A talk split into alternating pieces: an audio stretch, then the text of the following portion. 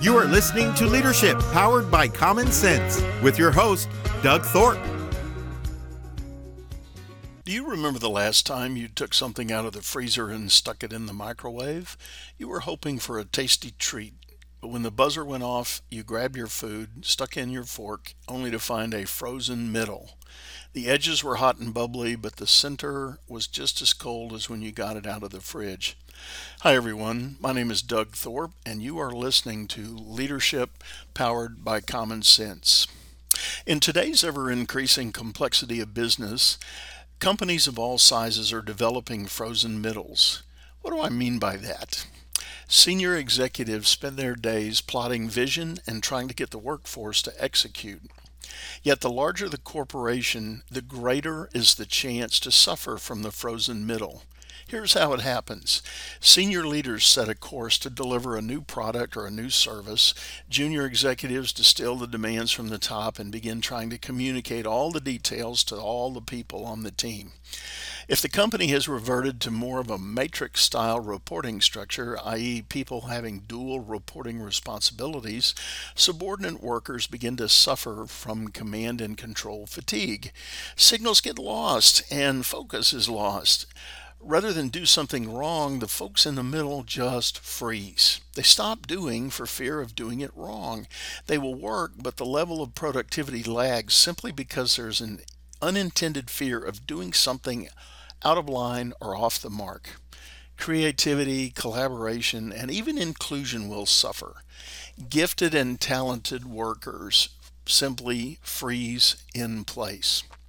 We're going to take a quick break, and I'll be right back to explain to you how to avoid this frozen middle. This program is sponsored by Headway Executive Coaching, your source for leadership development and team leading effectiveness. For more information, visit headwayexec.com. Today I'm talking about the frozen middle that a lot of companies experience. So, what can leaders do to thaw or even avoid the frozen middle? Well, first, pay attention to your communication. The bigger the company, the greater is the flow of information. New policies, new procedures, and new systems. All of that going on at the same time. These serve to complicate the messages circulating through your offices and your workshops. You must strive for crystal clear clarity at every turn. Are your messages coherent and complementary to one another, or have you sent mixed signals? Your instructions must be consistent with the vision, the mission, and the goals you have launched. Next, are your subordinate managers able to state those statements of mission, vision, and goals. Watch out for simple parroting of the message, that is, repeating it back to you like a robot. Instead, they should be able to state the purpose and vision for their teams in their own words.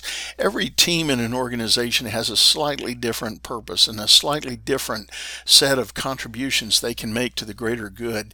So the leaders of those teams need to be able to break it down and state it clearly and succinctly, tying back to the bigger vision.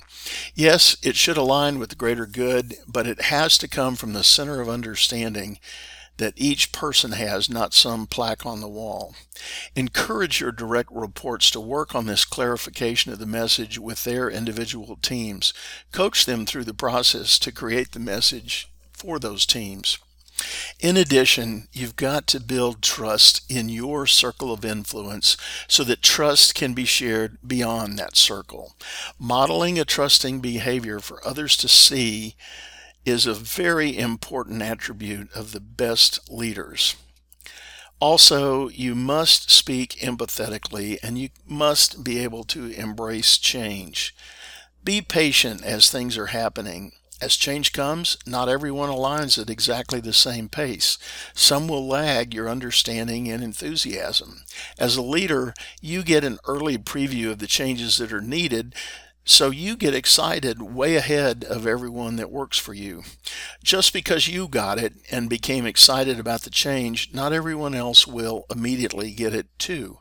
It's likely you need your own time to process a pending change. Remember that. Allow your team to have their process time as well. I'm going to share with you some tools and solutions that really work well. There's simply no better way to avoid the frozen middle than finding ways to keep your teams on the same page.